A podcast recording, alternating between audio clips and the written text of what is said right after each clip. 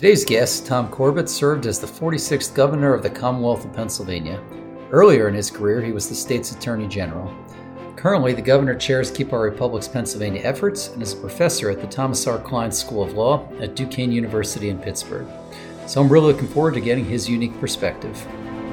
When Ben Franklin was leaving the Constitution Hall, he was asked if the founders had decided to have a republic or an autocracy. And he said, We have a republic if we can keep it. Governor Tom Corbett, thanks so much for joining us and our listeners. Well, Ari, uh, thank you for having me, and I look forward to our conversation. Well, thank you so much for the conversation you've been having, somewhat under the radar, but over the better part of the last year, primarily with the legal community in Pennsylvania, talking about the fragility of our democracy and particularly uh, in the post election period, some of the threats. Uh, maybe you can share a little with listeners about the continuing legal education seminars you've been engaged with.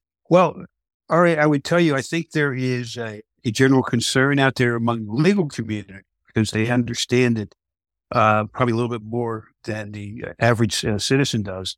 Um, the fragility that we're experiencing right now. And we've done a couple sessions with the legal community.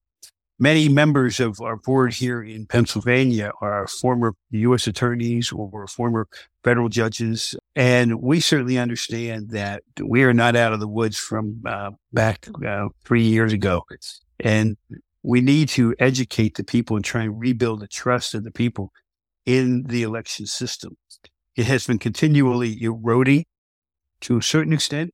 Uh, technology helps the recording of uh, of the votes, but it also technology is also helping to erase or degrade the trust that people had in the system uh, 10, 15, 20 years ago. So you also uh, are spending time with uh, students as a professor at Duquesne Law School in Pittsburgh, and maybe just we do have a lot of student listeners. Just put yourself kind of in their perspective as they're looking at the last three years, the next generation. Uh, I'd be curious kind of what's on their mind, what you're hearing as we're recording with the start of the semester. Well, it, it, it's very interesting. I have two different classes. One is called the functions and duty of the prosecutor. So we AD is uh, the students to get into the DA's office or the public defender's office or an attorney general's office, U.S. attorney's office.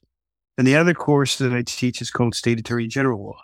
And as you well know, states attorneys general are much more uh, involved uh, proactively, not with the the now proactive uh, progressives, but being involved in the courtroom from both sides of the aisle than they were when I was attorney general the first time in '95.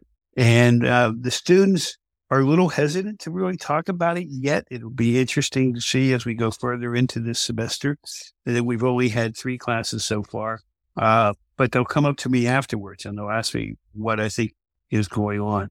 The other thing is in, in teaching them, there is, I want to say, not a, uh, well, maybe a lack of recognition from history or understanding history uh, than what my generation, and I'm, as you know, over my 70s, uh, my generation had a greater understanding of history, especially when I went to law school back in the mid 70s in, in uh, Texas. So it, it's an education process to um, educate the students. They are used to mail in balloting. Uh, they are used to uh, absentee balloting. Uh, they they trust technology better than I think, or more than people over 50 probably trust technology. But they do participate. And as you know, we've said this many times that the communications, the instant communications going on with cell phones, with blog sites, with Facebook, uh, with Instagram, with uh, Twitter, uh, does not allow time for the filtering out of falsehoods or mistakes that newspapers used to do before they were published. And so this information goes out, and we have students, we have adults, we have uh, people from all spectrums. They have their own group of people that they talk to and only talk to them. And they reinforce each other without really stepping back and saying, is that really what happened? Is that really what is going on? And I think for us and, and Keep Our Republic, that's our biggest challenge is, is to educate. And as a result, in addition to talking to students, we're doing much with the bar associations across uh, Pennsylvania And as you recall, we did one recently up in the northeast part of the state with uh, uh, Scranton and the Scranton Bar Association. And we had over 100 people participating in a one hour continuing legal education. I know we have a couple more coming up. So I know that there is an interest in it, which I think is something that uh, our job is to fan that interest and have it grow to have more of the average everyday citizen step back a little bit and get refreshed with how our democracy works and how elections work.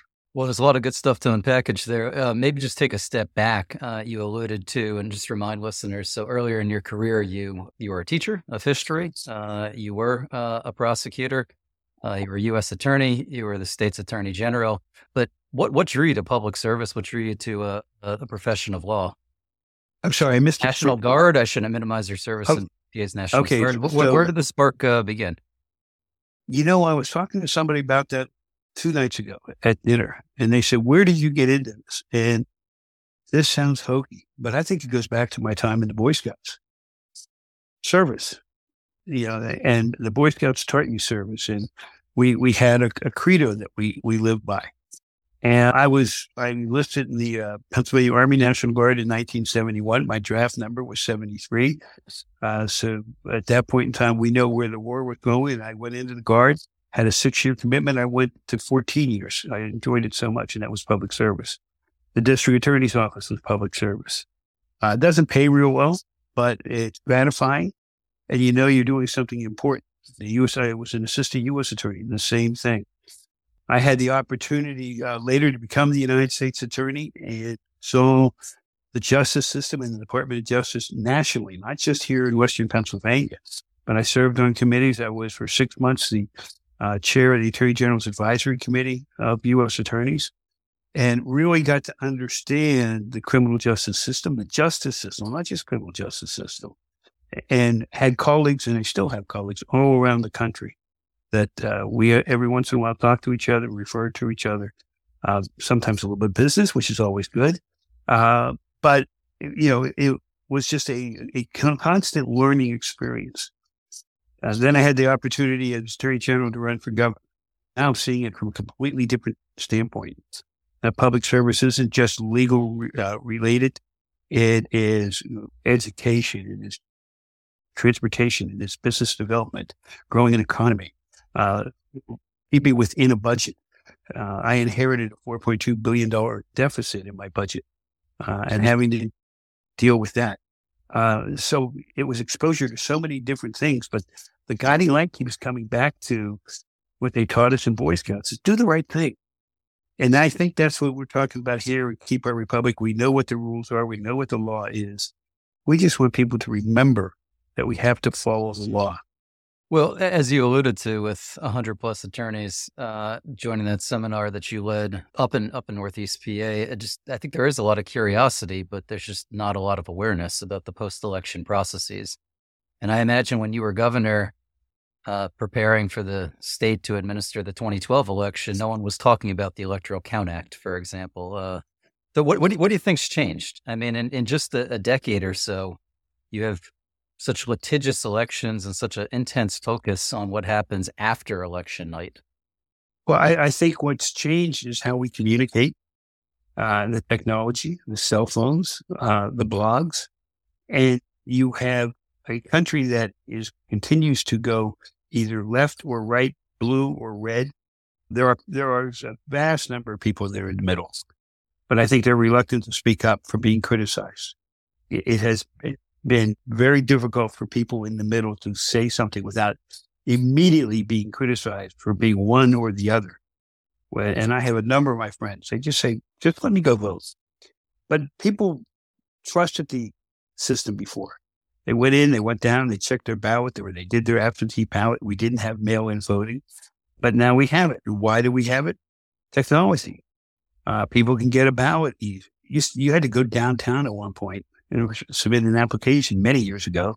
Then you had to write for an application to get just a uh, absentee ballot. Well, that's gone. It's all now uh, the uh, mail-in ballot. The Democrats two years ago really, and even four years ago, uh, really pushed the mail-in ballot, and the Republicans were reluctant. we are seeing a change here in Pennsylvania with the election that we have this year and going into next year. This year is what we call our municipal elections, county commissioners, judges, and so forth. Uh, but the Republicans are pushing very much uh, get the mail-in ballot, and it comes down to nobody really understands what they mean uh, when the ballot gets there. When can they start counting the ballot? Uh, and, and everybody thinks there's an advantage there if you count it, or you'd be able to tell people to get out there more, or something like that. To me, that's silly because you should be telling people to get out and vote no matter what. But from a technology standpoint, it also is silly to me for, to leave the envelopes completely sealed until the election is over at eight o'clock. I, I see no reason that they can't open it, unfold the ballot, not read it, not send it through a scanner, but send it through the scanner once eight o'clock hits and then begin that process. Uh, and that's these discussions I think that are going on in the General Assembly right now. There are a couple bills about uh, the vote. There's also a couple bills right now from both one in the House, one in the Senate about changing our primary date. Uh, and that's something that's going to be discussed. And in fact, we're one of the few states, I think there's eight other states that have a closed primary where if you're a Republican, you have to vote for the Republican. If you're a Democrat, you have to vote for the Democrats. If you're independent, you don't get to vote. Uh, and I, you know, I think, you know, that's a mistake in, in this day and age. That's old history. People, as you know, are reluctant to change anything. But I think for both sides, it's going to increase voting if they can get independents to vote in the primary, because then they'll vote in the general election. Now, there's a school of thought that says, well, we don't want other people voting. We just want our party voting, their party voting. Well, that means you have to do a better job of educating the voter, and getting them to vote for your candidates. You know, uh, there's always a healthy competition amongst states, but it is interesting to me how Florida, a much larger state than Pennsylvania, but uh, arguably uh, somewhat as purple, midnight, 1 a.m., they can report their uh, their votes with near certainty of who the victor of the state is. In Pennsylvania, we've seen in recent years it might be Thursday lunchtime. Uh, so what you're referring to with pre-canvassing, I think is critically important. But I think what we've it's also not hard. It's not. no, hard. I mean it's it's physically opening an envelope, hopefully not getting paper cuts and just prepping the process. Uh, but uh, I think what we've we, we've all learned, those of us involved with Keep Our Republic, is there's just a real lack of uniformity across the 50 states when we get into the, the nitty gritty of administering an election. And I'm not saying that's a good thing or bad thing. Our founding fathers had a vision, and it's not necessarily the role of the federal government to say you must do it in X, Y, and Z fashion. You would have a difficult time getting anything like that passed. And it goes back to the founding fathers. It said that's in through all of the the states to conduct the elections. And as you know, we're having many different discussions on that when it comes to the redistricting and what's happening there, uh, the counting of the ballots, who's going to count the ballots. I think you're going to see some court cases coming down the road that eventually will resolve some of those issues. But I also think both sides, Republican and Democrat, need to work together and say, okay, here in Pennsylvania, they can open the ballot, lay it out, and face down, can't nobody can look at it. Question is, do they trust those workers? And right now, I don't think there's trust. Democrats don't trust the Republicans in the Republican counties and vice versa. Uh, and that is, I think, our job at Keep Our Republic is to rebuild that trust. Do I trust those workers? A hundred percent? No, because there have been instances over the years of people doing things. But overall, yes, I trust them. There are people that are doing a public service.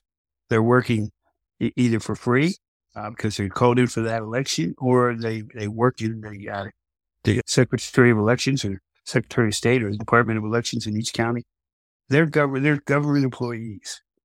Maybe there sometimes maybe we ought to say, well, they ha- they have to be independents, but that's not going to happen. We know that. Well, as we're on the eve of Sixers season, as Philadelphia sports fans who are, uh, they say, trust the process. Uh, and there is a process. you know, what one, when, when you were governor, there was Superstorm Sandy, uh, speaking of the 2012 election, which seems like ages and ages ago. And that was, that was catastrophic, certainly along the Jersey Shore and into the Rockaways in New York, but it affected Pennsylvania as well. And I mention this because this past summer, there was deadly flooding along the Delaware that affected two counties in Pennsylvania. And I think those of us who keep our republic have seen the emergency powers afforded to a governor versus when the legislature needs to be consulted, when it's the role of counties. It gets pretty gray and nebulous when it comes to election administration. So maybe you can speak to that and reflect on what happened in those days leading up to the, the 2012 election. Well, it, it, it does get nebulous. Um, there wasn't this concern that we have today um, about somebody stealing votes or adding votes or whatever. Uh, it was just how are we going to get the vote counted? So I think there was greater trust in the system at that point in time. The same thing happened today. I think we might be in for a little bit of complaining and, you know, conspiracy thought process going on out there that I, I really don't believe there's that overall conspiracy.